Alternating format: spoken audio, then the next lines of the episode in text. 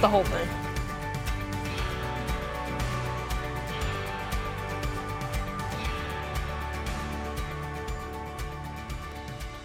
My first experience with the Bible was that one Christmas, my mother gave me a Bible for Christmas. It was a living Bible, which is a paraphrase version. I remember the cover of it because it was a green Bible, and I remember thinking, oh, good, a book. Uh, she gave me a book for Christmas. And I must confess to you that I didn't start reading my Bible or something. I knew that it was evidently supposed to be a very important book, but, but I didn't, nobody taught me how to read the Bible, or, or there was nobody that encouraged me to read the Bible. It was just a gift that my mom planted with me. Now, many of you know my story that um, at 11 years of age on a beach in South Carolina when I was all by myself, I had a God moment. I talked about that last weekend. By the way, remember that all of our messages and our services are online on our website and they're also on iTunes. So if you ever miss a message or you want a friend to know hear one of our messages, they're always there for somebody to, to log into our website and be able to hear the message. Last week I shared about that experience in my life where God became real to me. But then a couple of years later, on that same beach, I had another God moment.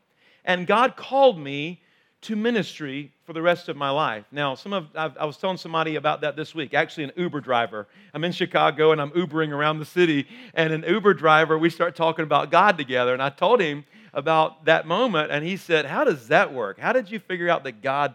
called you to ministry and i said probably it's different for every person but for me i felt god clearly say that the only paycheck that i would ever receive was to be in his kingdom work and so i always knew that i would draw a different paycheck than most people. That's how it happened for me. And I didn't know what that would look like. At first, I thought it would be music and other things. But anyway, the answer to uh, the next step for me was I came back to my local church and I asked my pastor, I told him, I think I'm called to ministry. What, what should I do? And he recommended that I go to give my summer away to somewhere in mission. And so I did that. And for me, it ended up being that I, that I went to France for the summer, uh, right before I started high school. And um, there was a lot of spiritual formation that happened in my life that summer. But one of the most important things was that every morning, every start of our day, while we're building a, a center for the homeless there in Entrepierre, France, every morning we had to give the first hour of our day away to God. Now, we were in the French Alps, there's huge mountains and everything there. And so I thought, okay, so very beginning of the day, I, I grabbed my shower, I grabbed my Bible, that little green Bible that my mom had given to me, and I headed up a mountain and I would climb to a certain spot and I sat down. And that very first time I ever sat down, I'll never forget it. I sat down on a rock overlooking the little village beneath me, and I put that little green Bible on my lap, and I began to pray to God. And one of the things that I said to God was, I don't even know where to begin. I don't even know how to read this thing and they've asked me to spend an hour at it every day for the, for the entire summer. And I just felt the whisper of God to tell me to go to one certain spot. And I didn't even know how to find it. You, you, I had heard about this guy named Samson before, you know, a man's man. So I was going to look after Samson. It took me probably 15 minutes just to find the thing in the Bible. When I finally found it, I took time to read that story, and that was the beginning of a lifelong journey for me in the Bible.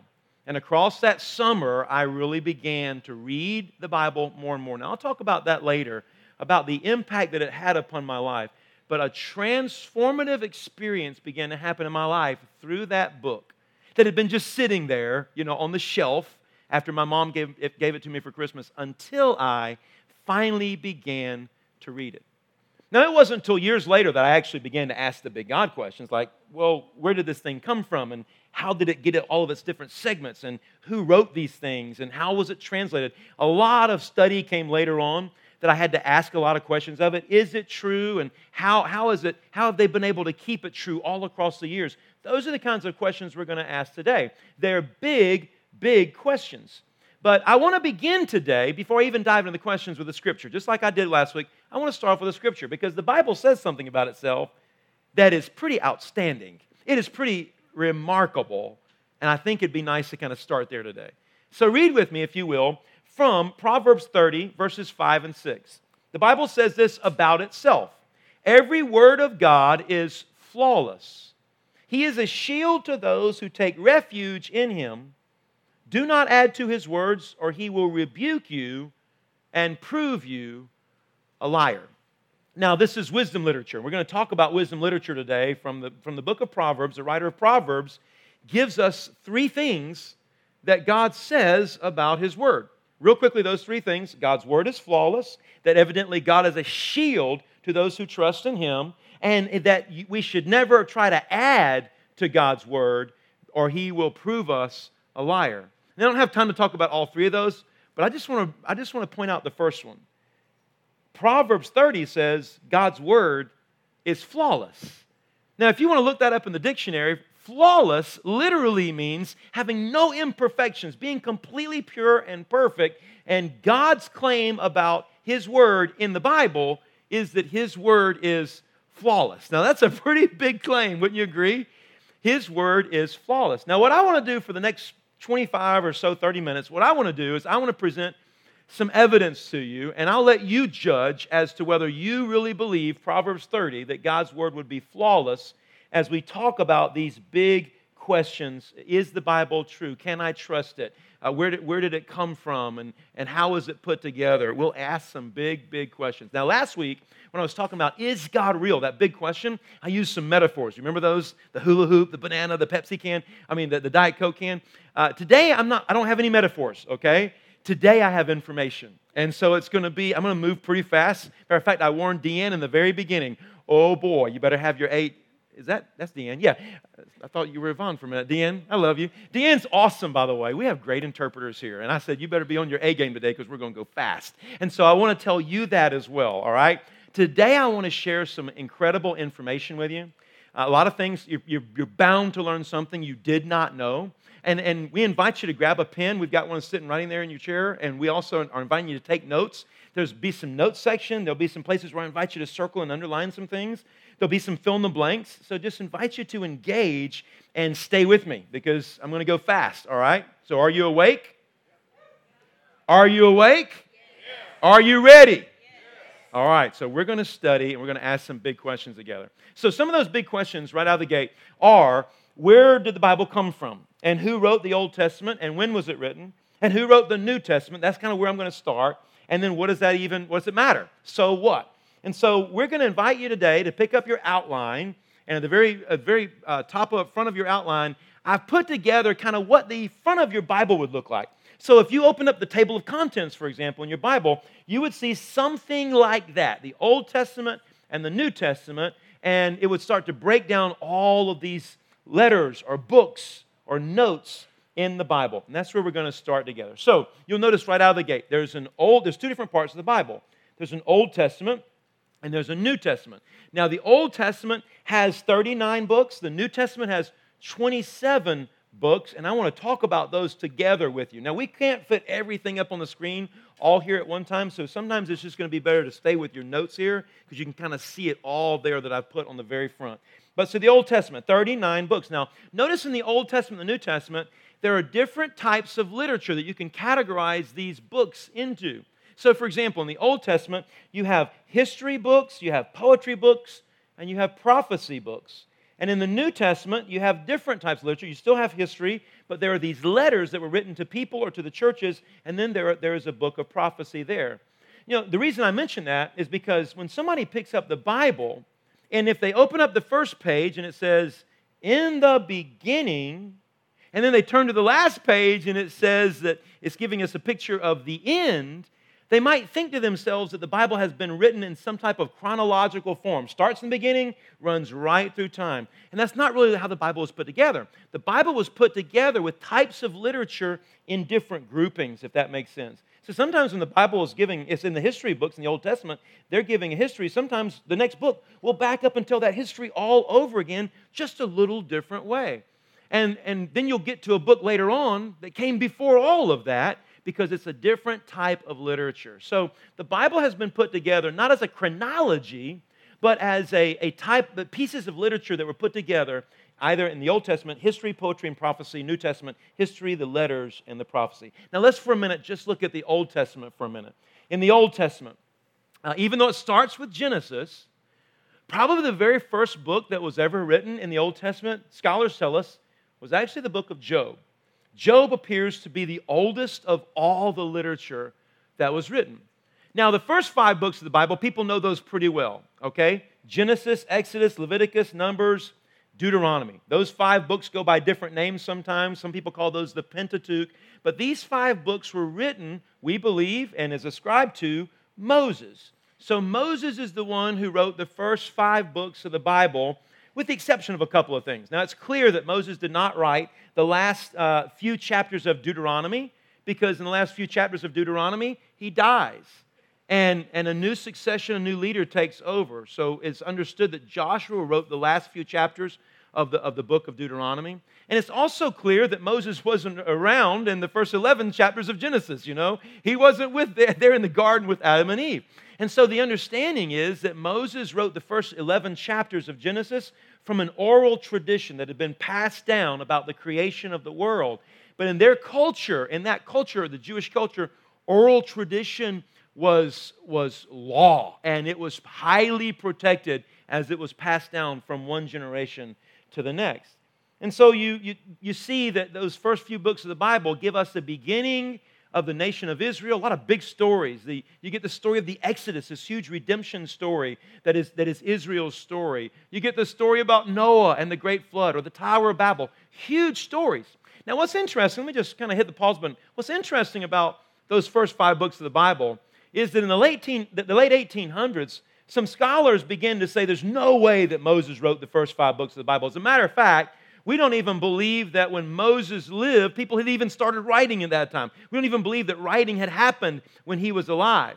Those scholars were blown away and they were proven untrue when in, in, in the early 1900s, 1901, um, archaeologists were doing an excavation and they discovered an ancient city called Susa. And during that time, you've probably heard of this. There's this big thing, this tablet that's called the Code of Hammurabi that they discovered during that time. The Code of, that's stretched way too wide, but that's supposed to be a stone about this, this wide. Um, the Code of Hammurabi actually had ancient writing on it that dated back to 1795, even before Moses lived. So it proved that they were already writing even before there was, there was the life of Moses. Well, let's look at some of those other things. There's a lot of very important people who wrote parts of that Old Testament. So if we go back to that history section for a minute, uh, we think about that, that Deuteronomy. Deuteronomy, the fifth book of the, of the Old Testament, Deuteronomy tells us uh, that the, the first five books of the Old Testament, once they were written, were taken and placed into the Ark of the Covenant. Maybe you remember that, that, that thing that was Raiders of the Lost Ark, right? They were searching for. Uh, the, the Ark of the Covenant was put in the most holy of holies. And the scriptures that were written by Moses were placed, the Bible says, into the ark. Now, what's also interesting is the Bible says that the, the further scriptures, as they, were, they continued to be written, were each placed inside of the ark. So that number began to grow of these works that were being written in the Old Testament. So, Joshua, when Joshua uh, ascribed his, his book, he placed it into the ark. And then moving forward, they began to place these sacred writings in this very holy place that they, that they uh, protected. Now, you'll notice uh, that, that many of these books were written by different people. Joshua uh, wrote Joshua. We, we believe Samuel wrote, for example, Judges and Ruth. You have um, uh, Jeremiah, who wrote First Chronicles and Second Chronicles and uh, the, the, the, I'm sorry, First Kings and Second Kings. First and Second Chronicles was written by, uh, by Ezra, and then you get the book of Ezra. Uh, Nehemiah was also co-authored by, by, by Ezra, who you'll, have, he'll, you'll hear from him later during the inter, intertestamental times. And then finally, Esther, we believe, was actually written by Mordecai, if you remember Mordecai in that story. In the next portion over, for example, in the moving beyond the history for a minute, but by the way, those were very trusted names of great people in Israel. You get your poetry books. Now, I think this is one of the unique things about the Bible. The Bible has poetry in it and it has history in it at the same time. Most books don't try to have different types of literature in them like that. But you get your Psalms, which was written by more than 40 different authors. I've already, already talked about Job. Proverbs, Ecclesiastes, the Song of Songs, written by David's son Solomon. These are poetry books. And then in the next portion, you get a huge number of prophetic books. Now remember, in the New Testament, we're only going to get one prophetic book. But in these New Test- the Old Testament, we get a lot of different prophets in the Old Testament who are telling us, foretelling us, speaking the voice of God over the people of God about what is to happen if they don't do certain things or if they, they will do other things. And so you have some huge names here Isaiah, Jeremiah, who also wrote Lamentations, some of these big prophets, Ezekiel, Daniel, Hosea. These are huge names. Now, this is, I want you to remember this later on. Each one of these were prophets, spokesmen for God. These are not small people who wrote these books, these were big people, very trusted people over the nation of Israel. Now, this is kind of a picture of the Old Testament, but what I want to point out here is that at the very end of Malachi, when the last period is put on Malachi, between the Old Testament and the New Testament, there basically is something that people call a 400 year period of silence. It was the intertestamental time. And during this time, the uh, nation of Israel had been taken away in captivity to Babylon. And they had been, they had been completely sacked in Israel and uh, taken prisoner to another land. And we get some of those works that tell us a little bit of what happened during that time and then how they came back. But here's what I want you to understand. During that time, during that intertestamental period, we call it the silent years because it's almost as if God withdrew. We don't have a lot of prophecy going on during that time. We don't have a lot of writing going on during that time. It's almost as if God hid himself during that time, and then we begin the New Testament and we begin with the story of the coming of the Christ. Today, I want to address three questions that got dropped back in the little buckets in the back. And this is the first one that I wanted to address out of all the questions that you guys have submitted. Somebody threw this question in one of the bins, and I'll read it just like they wrote it. How come God actually spoke to people in the Old Testament and then stopped physically speaking in the New Testament? Right? You've heard that question before, right? Great question, whoever, you, whoever gave that, because it's a question that many people have, right? Sometimes God looks one way in the Old Testament. Why doesn't it look like He's doing that in the New Testament? So let me answer. I'm going to take a couple of minutes with each one of these questions to try to answer this question from me, okay? I'm going to answer the question as I would. And what I want to point out is that um, God does seem to speak, even audibly sometimes, in the Old Testament. I mean, you have some even crazy sounding stories in the Old Testament. I mean, he speaks through a donkey one time. Literally, can you imagine a donkey speaking to you and it, and it being, it being God's word? But don't forget, in the New Testament, God also spoke. I mean, there were moments in the New Testament where He spoke audibly. There were moments where He spoke to people over and over again. Uh, sometimes they even said it sounded like thunder. Remember Jesus' baptism and God speaking, the dove, the heavens opening up, the dove ascending, God speaking? So God was still doing that in the New Testament. But what I think this person is pointing out is that sometimes it seems like for us today, I don't hear, I've never heard any of y'all say you just heard God audibly. Why don't we hear about God speaking audibly? I know that we, we probably all believe that God speaks to our hearts, He speaks to our spirits, but this person is asking, why doesn't God still speak the same way today? A Couple of answers, no, actually five. I'm going to give you five real quick answers to that question. The first answer I would say would be we have to, we have to address it. The first answer is sometimes God says that He will withdraw Himself, He will hide Himself because of our sin. Listen to this scripture, and I don't have it put on the screen, but you might want to write it in your notes somewhere. I want to read from Micah, Micah chapter 3, verse 4. Micah 3 4, you might want to write that down. The prophet Micah said this Then they will cry out to the Lord, but he will not answer them. And at, the t- at that time, he will hide his face from them because of the evil that they have done.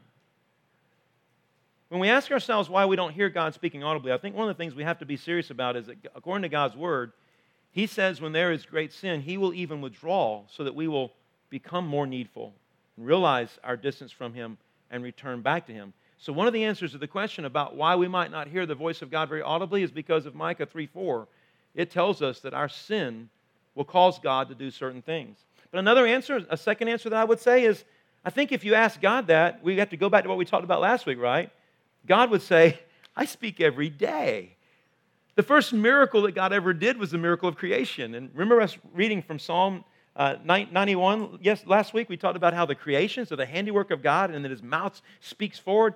God would say, Listen, I have put my voice all around you.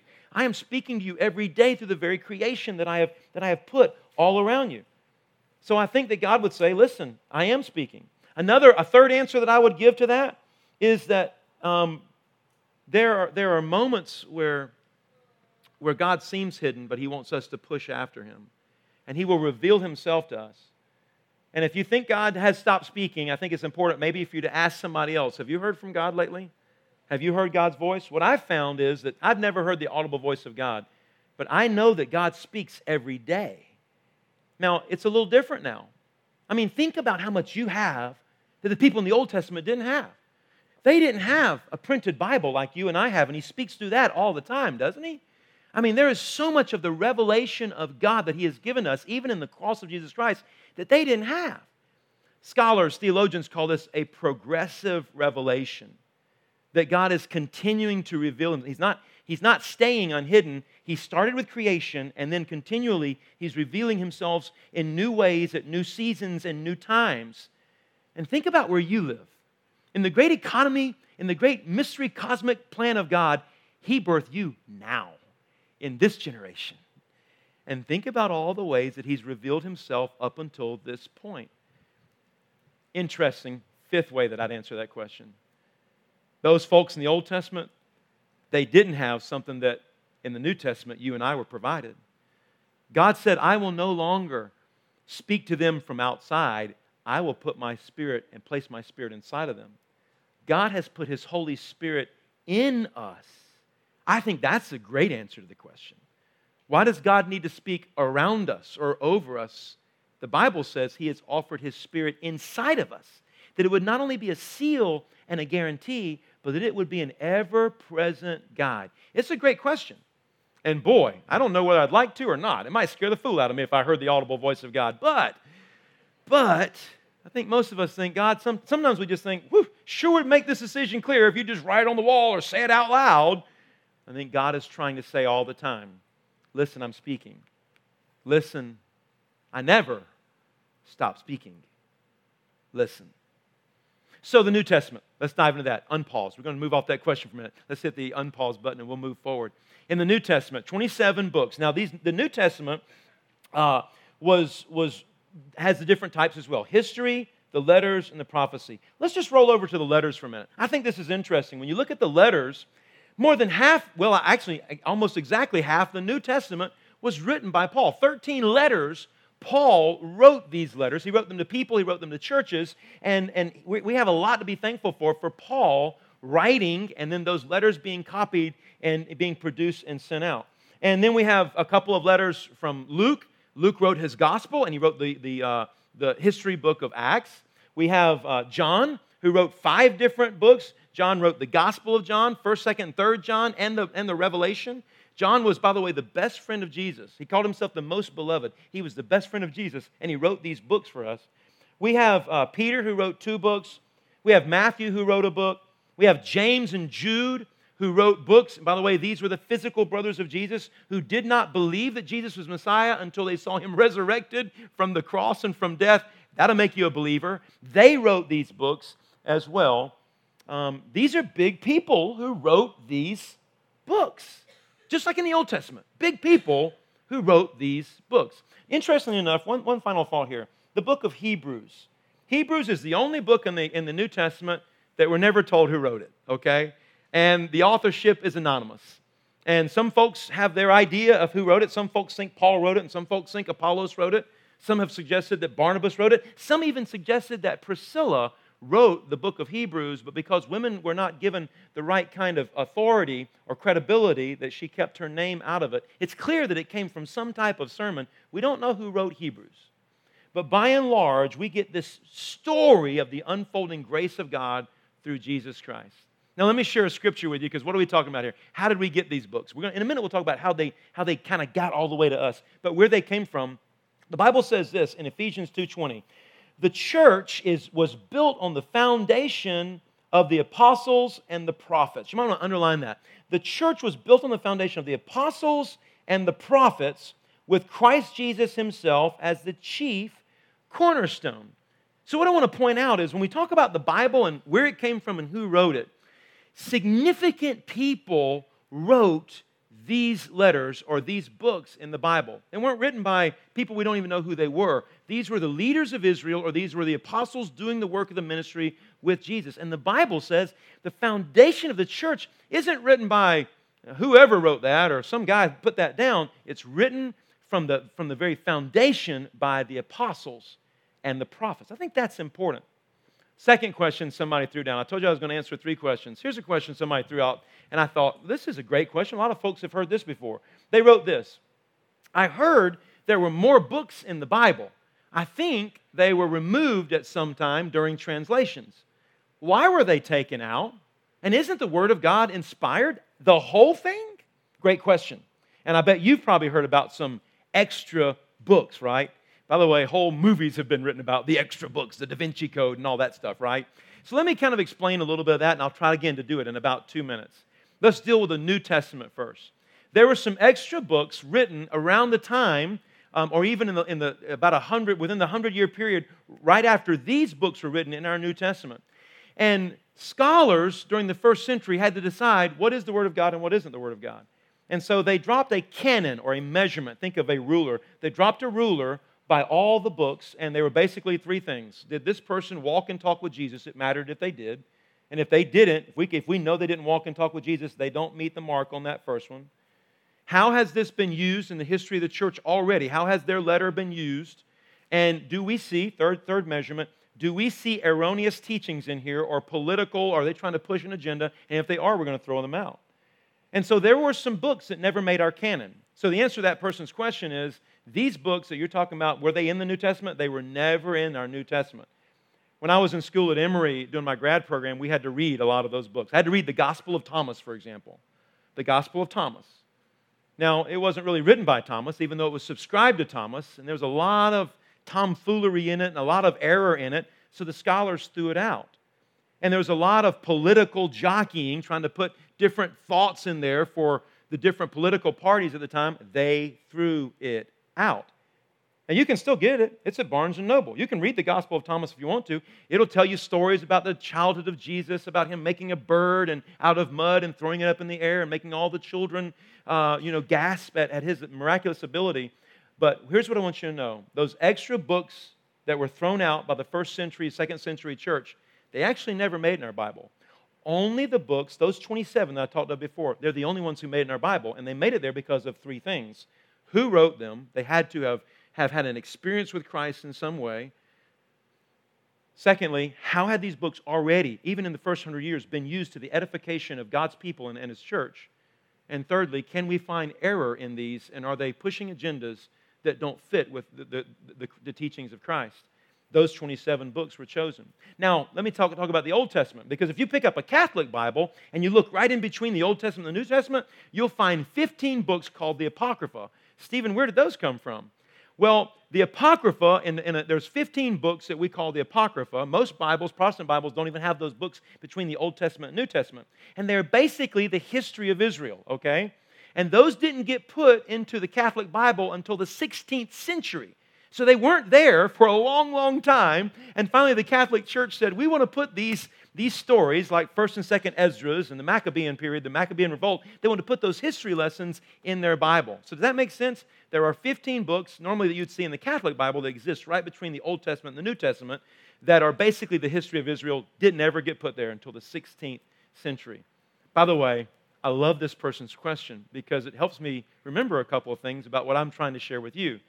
The last part of that question says, Why were they taken out? Well, they weren't taken out, but isn't the Word of God inspired? Now, isn't that the question for the day? That word inspires, you know that means breathe? Think of, think of uh, that word spire comes from the word breath. And the Bible literally says of itself that it was breathed of God through humanity as they wrote the Bible. Yes, the answer to that question is absolutely. We believe that it's been breathed of God and inspired, not a part of it, the whole thing. Now, let's move forward uh, from that New Testament. Um, that question. We'll unpause that button from there, and we're going to talk about how the, the Bible is unique, okay? So flip your outline over. Let's talk about the uniqueness of this book, how it's different from a lot of other books. And it's, it is unique in some very peculiar ways. The first one is this in its composition, in the way it was written in the way it came to be, okay, in its composition. And so, what do you mean by that, Stephen? Let me just share, in, I didn't put this in your notes, you might want to just write it out in the margin, a few interesting things about the composition of the Bible. The first one is this, um, and I think these things are amazing, by the way. Put it up there, Fred. nope, nope, nope. Thank you, thank you, thank you. We'll finally get there. Yes, there we go. And you can put the whole thing up there. It's written over 1,600 years by more than 40 different authors. By the way, that's very conservative. Probably more than 40 authors in the book of Psalms alone. It was written with different backgrounds, different people from different professions. It was written in three different languages, which is interesting. It was written, uh, the, the 99% of the Old Testament is in Hebrew, with the exception of a couple of verses that were during that period while they were in Babylon, and those were written in Aramaic, which is a common language in, in that Babylonian area. And then all of the New Testament was written in Greek. It was written on three different continents, and yet it has the continuity and the agreement from cover to cover over 1,600 years, which is amazing. What book can you pick up that from cover to cover has that kind of agreement over uh, you know, two millennia like that. That is amazing to me. So it's unique in its composition. You normally can't find a book like that. Here's another way that it's unique it's unique in its circulation. It's the single most public, uh, published book. Billions and billions of Bibles have been published. And this year alone, millions and millions more will be published. And here's the cool thing about its circulation the Bible continues to stay on the bestseller list. Isn't that cool? It must be a pretty good book if it stays on the bestseller list. It's unique also in its uh, translation. In its translation, it is the single uh, most widely translated book in the world. Scholars have translated it into more than a thousand different languages, and here's the cool thing right now, this, this very moment, there's an army of scholars today still translating the Bible into new languages. It is, it is, it's unique in that respect. Here's another one it's unique in its durability. The Bible has lasted through bans. People have tried to ban the Bible, they've tried to burn all the Bibles. People have criticized the Bible, they've ridiculed the Bible, but the Bible still keeps going. And that's unlike a lot of different books. And here's the last one, and I think it's big it's, it's unique in its effect on people. I was, on, I was on two planes this past week going to and from Chicago. And I just took note of myself around me who was reading stuff. The girl next to me for the entire flight on the way back to Atlanta read a Cosmopolitan magazine. You know, that's what she was reading. On the way out, another person was reading a book of fiction, a kind of Nora Roberts book on, on, their, on their tablet, you know. And I thought to myself, as I watched people reading different things, I thought to myself about how people normally read. Normally, when somebody reads a book or a magazine, they're just wanting to kind of do a little escape stuff, you know, or they're trying to want to enter into a story or they're loving to kind of get into the plot of it. But when a person finishes a book, they normally go and just put it down somewhere. And they're done with that book. They'll put it on a shelf and they'll move to the next book that they might enjoy of what other kind. That's not like the Bible. Have you noticed about the Bible that people don't ever seem to be finished with the Bible? I mean, they read it and then they go back and read again. And then they read again and they read again. And a lot of times they start underlining stuff. I didn't see nobody underline stuff in Cosmo magazine, you know. Uh, they start underlining stuff. And here's also something they don't go put it on a shelf and say, I'm done with it. With the Bible, normally they're keeping it beside their bed or they're taking it to their office and their work. They're keeping the Bible around. They keep them in their cars. And they keep the Bible. It's a different kind of book. And so here's the big point the effect that it has on people is totally different than any other book because people seem to never be finished with it. So, just a few, few things about that people never being finished with the Bible. Their, they, their attitudes are changed when they read the Bible, their view of the world is changed when they read the Bible, their view of what happens at the end of this life when you die is changed when they read how the Bible addresses that. The Bible changes people. I think that's very interesting because most books, let's be honest, when you're reading Stephen King, you don't finish the book and say, oh, that changed me, you know? Most books just don't have that kind of effect on somebody. Let me pause here for a minute and say um, a cool thing about this series that we've done is we've placed Bibles in the lobby, lots of different kinds of Bibles with lots of different translations. Because somebody said to me, if you're going to start this series, you ought to provide the answer to all the questions which is found in the book. And I thought, that's pretty good, right? So so some folks came in and donated, a lot of different folks. A lot of you have donated a lot of Bibles. Last week, um, when I shared some of the Bibles, several of you went out and got new Bibles, and that's awesome. And I pray you have been reading and engaging with that Bible this week. Uh, we had, I think, four athlete Bibles last week, and three of them walked out the door. I thought, that's cool. I hope some of our teenagers, some of our athletes got those. So I brought a few Bibles here, and, and they're still out in the lobby, and you are still welcome to go get those Bibles. The first one I wanted to mention to you is a women's devotional Bible is out there. So we've got Bibles for women And right next to it, I've got a men's devotional Bible, all right, that speaks to men's issues, right, right? And so you want a Bible that, that has some good devotional literature in there for men? I think that's pretty cool, and I'll make sure those get out there. Here, we got two of these out there. Uh, I, I love this one. Somebody finally gave me one of these. This is called the One Year Bible. Sometimes people say, I want to read through the Bible, but I really don't know how to read through the Bible. There are Bibles that we have actually out in the foyer that actually give you a plan. So you have a daily devotional every day, and you can read through the Bible an entire year. And so here's the deal. We've got those Bibles out there for a reason. Hey, Zoe, can I give these to you? And can you take those to the bookshelf in the lobby? Thank you. We've got those Bibles out there for a reason. You're awesome. Love you. Um, and you are welcome to go grab a Bible immediately after. If you've got one or if you don't have one, they're there for you. Okay? The Bible is a very unique book. Now, here's the next question I want to address How has the Bible been copied or been translated? Because most of us think that if there are any errors in the Bible, that's got to be where it happened. How has the copy, the, the copies of the Bible, how has it been copied down through the ages and how has it been translated? Well, I'm going to put some things up here on the screen. One of the first things I want to put up on the screen is the different languages that I mentioned earlier. So the Bible started off in Hebrew. And as it moved forward, as I mentioned during that Babylonian area, just a little small percentage was even in Aramaic. But back in the early days, every piece of the Bible, there was no Xerox, there was no Gutenberg yet with the printing press, every piece of the Bible had to be written by hand. So if you go to the Holy Land, I think this is a cool thing. When you go to the Holy Land, you'll discover that they have found these monastic scribing communities that existed as a complete community only to translate, I'm not translate, to copy the Bible. For example, just right next to the Dead Sea, they discovered this place called Qumran. And in, in Qumran, they found a place where the scribes had lived. They had lived in that place, their only job to continue to write copies of the Bible. Now, these people took this very serious. Now, I'm just going to move forward. Later on in the Greek, um, they, they did some of the same type of thing with other scribe type communities. But there's a major difference between how the Old Testament was copied and then passed along and the New Testament. A lot of people don't know this. In the Old Testament, when those scribes were writing down copies of the Bible, I'm going to tell you some of their, the way they did it. They were meticulous in how they wanted the, the scriptures uh, uh, to be copied, and they guarded it. They guarded it with their very lives. They would not let it be on them, and they made sure that it was right. They had people, supervisors, literally checking their work, and it was, it was a holy, holy task to copy the Bible, and they would guard it with their lives. In the New Testament, hundreds of years later, when they got the when people got a letter from Paul, they didn't guard it. They'd write a copy of it and send it out and send it out and send it out. They would try to spread it. They thought they had the best message in the world, and they didn't try to hold on to it, make sure it was all right. They just started copying and sending it out like crazy. And so that's huge because I'm going to tell you how many copies were sent out all over, and we can look at those and we can tell how close they are to the originals. So the, the Talmudim, we're getting a little bit of ahead of ourselves. The Talmudim were, the, were some of the scribes of those New Testament as they were copying, and they were meticulous. And I don't have time to read this whole thing, but um, I heard stories, and I wrote down some notes um, from one of my classes back in, back in seminary about the Talmudim.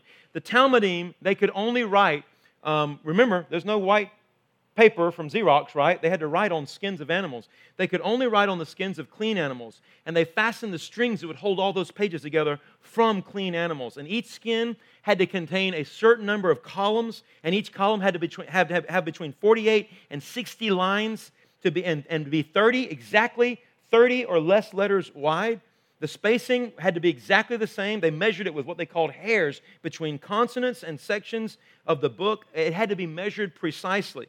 And the person, I remember these stories, the person who was writing in that, that monastic community there, we're talking about translating the New Testament, for example, whenever they, whenever they would write, they had to get up in the morning and bathe themselves and put themselves in completely Jewish garb. And then they would go and they would begin to write. And anytime they got to the name Elohim, which is one of the holy names of God, they would have to mark their pen in a very sacred way and then write that name. If they ever made their way to the name Yahweh, they would have to literally go and bathe, come back, write the name Yahweh, and continue writing forward. The, these are the Talmudim. They were meticulous in how they tried to write the letter. And, and then uh, uh, the next 400 year period after them were the Masoretes.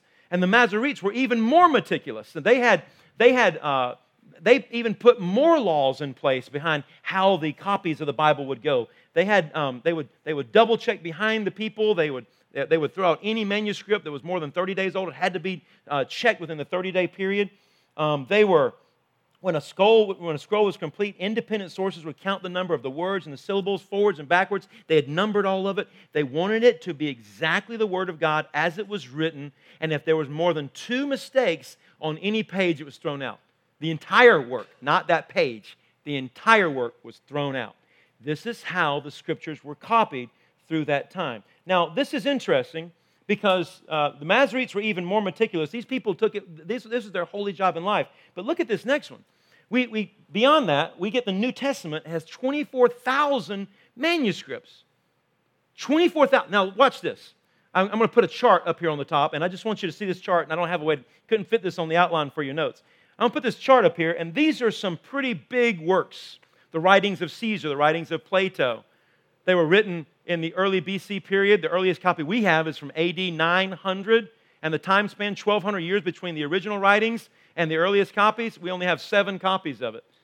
Look at these different ones. Aristotle, 400 years, but the AD copy we have is 900 years, 1,400 year span, 49 copies of, of, of, of the of the, uh, the best copies we have of Aristotle. The closest thing in the New Testament is actually Homer's Iliad, which was written in 900 BC, and, and the earliest copy we have is 400 AD. There's a time span of 500 years, but we actually have 643 reliable manuscripts that prove what the Iliad, how it was written. But now look at the New Testament. The New Testament was written between 40 and 100 AD.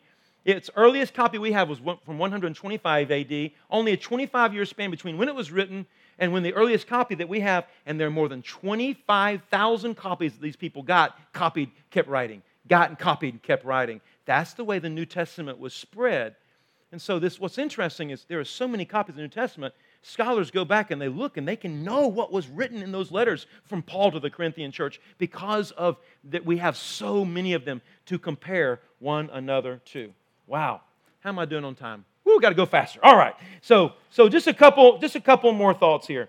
Um, let's go to let's go to how do science and history compare? You know, some people say, "Oh, the Bible that's just a theology book. That's just a spiritual book. It's got nothing to do with science. Not a science book. Certainly not a history book."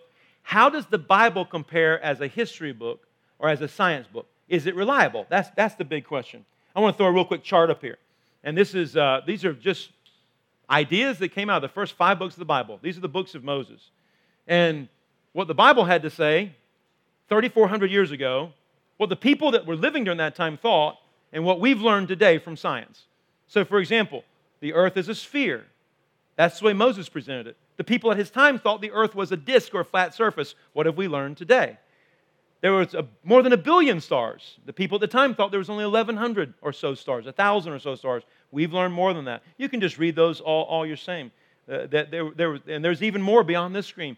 The, the, the Old Testament alone suggested certain things that were scientific that didn't even match with what they believed at the time. But later on, we've come to find out are very true. So the Bible says over and over again, it validates the science that we already know. I like that last one. Uh, that, that, that, what the Bible says that blood is the source of life and healing, but what people at that, th- that time thought that they would, they would bleed you out to make you get out of your sickness. But we know today that was just killing a person, right? So the Bible validates science. I like what one scholar said. He said it this way about science and the Bible. Uh, this, is, uh, this is Robert Jastrow. He said, and I don't know if you can read that.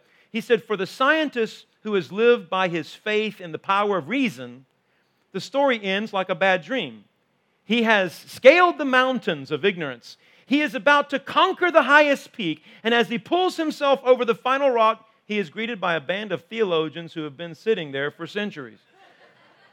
He says basically, the Bible has suggested the truth long before we even could figure it out with our telescopes and magnoscopes. So, now, what about history? Let's talk about history for a minute, okay? And I don't have a long time to talk about this, but just uh, there's, you could go on and on about how somebody picked up the Bible and said, well, that's not there. It's not, it's not historically accurate. And then later on, an archaeological dig would find out that's accurate. For example, um, the Bible suggests that there was a nation called the Hittites, and that's really big. For a long time, scholars could not prove with any literature that the Hittite nation ever existed. And then all of a sudden, in 1957, they discovered a new site and they began to dig. They not only found the history of the Hittite nation, it pointed them in the direction of five, uh, 50 more uh, nation digs that they could do, and they found 50 more colonies where the Hittite nation had conquered other people once they began to dig in those areas. Daniel chapter 5 suggests that one of the kings that Daniel was under, Daniel and um, that they, they were under during that Babylon period, was a guy named Belshazzar. And according to every historical work, there was no king of, of, of Babylon ever named Belshazzar. And then just a few years ago in the 1970s, they were doing an archaeological dig and they found a, a piece of stone that had written on it the name of a king and then his sons. The very king that the scholars would say, the historians would say, he was the king of Babylon. And what they found out in the, in the writing of that tablet was that that king had gone off on an expedition. He'd left his son in charge, and his son's name was Belshazzar, the very one that was in the Bible. See, the Bible, I could go on and on, but the Bible historically and scientifically continues to be validated by what we learn either through archaeological digs or by science. And then the most important point, I've got to close down. One of the most important points is the prophecy. How does the Bible compare with prophecy? How does the Bible compare with prophecy? These things that were spoken of. Now, there was a period before Jesus of somewhere between 1400 and 400 years before Jesus was ever born that more than 332 prophecies were spoken about the Messiah. And you've read some of these prophecies, right? They speak to things like who the Messiah is and where he will come from and what town he will be born in and what his mother will be like. They talk about, um, they talk about that, that, that people will bring him gifts, kings will bring him gifts. They, they talk about a lot of things, and all of a sudden Jesus is born, and most of those things that were, that were written about there from the very beginning, you can't solve when you're a, a baby lying in a manger. That's just not the way it works.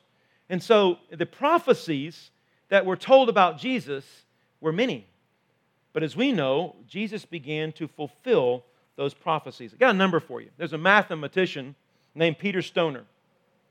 Peter Stoner did what mathematicians do, which I don't understand what mathematicians always do. But he looked at all those different prophecies and he asked himself the question what are the chances that a person, just any person living on the face of the planet, could ever accomplish eight of those prophecies that were written about Jesus in the Old Testament? Eight of them, and that's the number he came up with. 1 times 10 to the 17th power. Just so that you know what that looks like, this is what it looks like. You have to put 17 zeros behind that 1 in order to really get the picture. 1 in that many people. Looks like this, this, this, this. How does a mathematician figure that out, by the way, right? But 1 in, in, in that many, 17 zeros, are the chances that one person could fulfill eight of those prophecies. Now, being a renowned mathematician, Peter Stoner actually took another step. And he asked himself, well, if that's the case, and it's almost impossible for one person to fulfill any of those eight of those prophecies, what would be the chances that a person could fulfill 48? 48 of the prophecies, more than 332 prophecies in the Old Testament. What are the chances? And this is the number he came up with 10 to the 50, 157th power. Picture 157 zeros rolling out that way, that, that they would be, one person could fulfill 48 of that. Now, let me tell you how big of a number is. You see that 10 to the 80 power? That's how many atoms we have that we know about in the universe. So 10 to the 157th power, what's the big point there? Big number, right? I think the prophecies and how Christ came to fulfill those prophecies, not all of them have been fulfilled yet, but how we see that Christ has fulfilled those prophecies, I think it's one of the biggest evidences of the proof of the trustworthiness of the Bible. Now, any one of those things taken at face value, you could look at it and say, hmm, but all of them together, I'll leave it up to you. You have to decide whether you believe the Bible is true and real. But let me be very honest and let me speak to the thinking mind in the room. Let me speak to the thinking mind in the room for a minute. You really want to know whether the Bible's real? Don't take my word for it. Pick it up and start reading it. I would challenge you to start picking up the Bible and start reading it. Because what you'll find is this is what I found. I know a lot of other people found this. When you start reading the Bible, the Bible actually starts reading you. Here's what starts happening. I discovered this on a little French Alp in Entrepierre, France, when I was only about 14 years old. I discovered in this book, it started telling me about the person that God wanted me to be, and it was a far cry from the person that I was. I started hearing a voice calling me to a different way of living, to a purpose filled living, I started being guided by this book and all the small and the big details of life.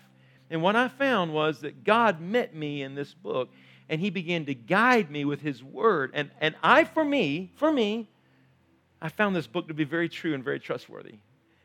And I would say to you, you really want to know? Start reading the book. Last question of the day. Somebody asked this question. It doesn't necessarily have to do with the Bible, but boy, I did I think about the Bible when they asked the question. And actually, two people asked kind of pretty close to the same question, so I put both their questions up there. One person said, I don't question my faith. With that said, by the way, congratulations, you don't question your faith. Most of us do. All right, but anyway, I don't question my faith. With that said, how do I know that I'm good enough and worthy enough to receive His love and His grace? Another person said it this way Sometimes I am not always the best Christian. How do I know that He still loves me and why does He? Big questions, right? Can I just speak to both those questions real quickly?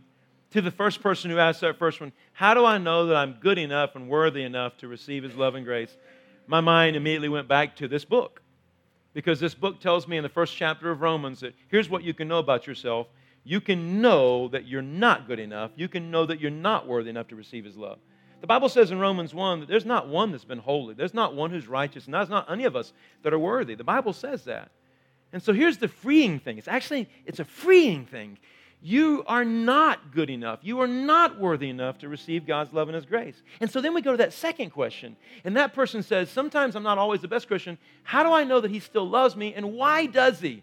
And to that, I would say, I don't know. really? I mean, you've heard me so many times say to you that I've, I've found it. I've found the greatest mystery in the universe, and it's in this book. I mean, have you ever thought about the greatest mystery that ever faced humanity has been? I found it, and it's right here. You can, you can figure out what you think is the greatest mystery. I've told it, this is for me. I believe the greatest mystery in the whole universe is found in Jeremiah 31 3. And when that person asked that question, my mind went back to that mystery. Jeremiah 31 3. God says, I have loved you with an everlasting love. That blows me away. I don't know why he doesn't change his mind on me. Oh boy, I've given him plenty of reason to. But in his word, the greatest mystery to me that he's ever said is, I have loved you with an everlasting love. And to that person, I can say, I don't know. I just honestly don't know. But it's who he is. And guess what? I'm your pastor. And I can say for me, sometimes I'm not always the best Christian either. But he has loved me with an everlasting love. I would never have discovered that mystery by myself. By myself, I never figured out. And by myself, I'd always said, Well, I can't deserve God's love. I'm not worthy enough. But you know what the Bible told me?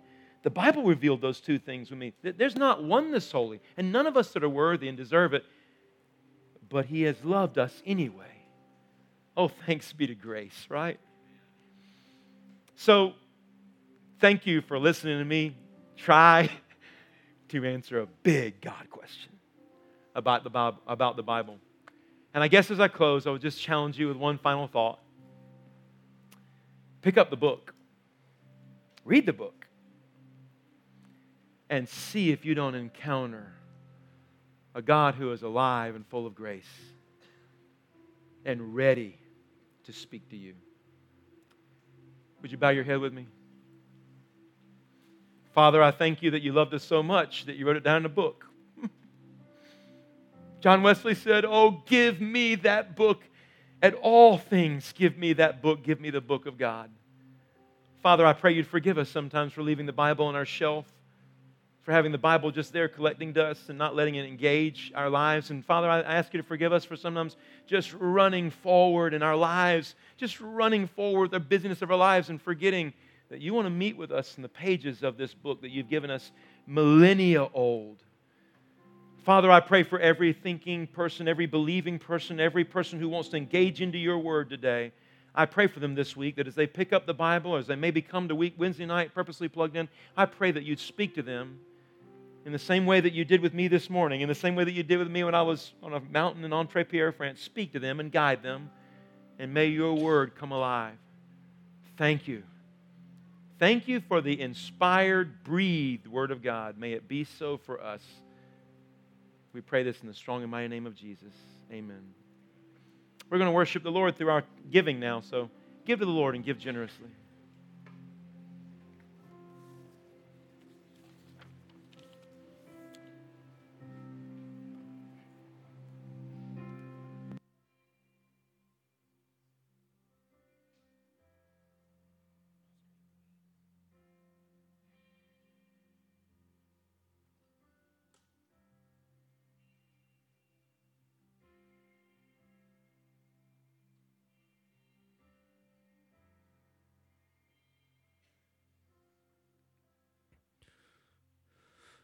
Finding myself at a loss for words.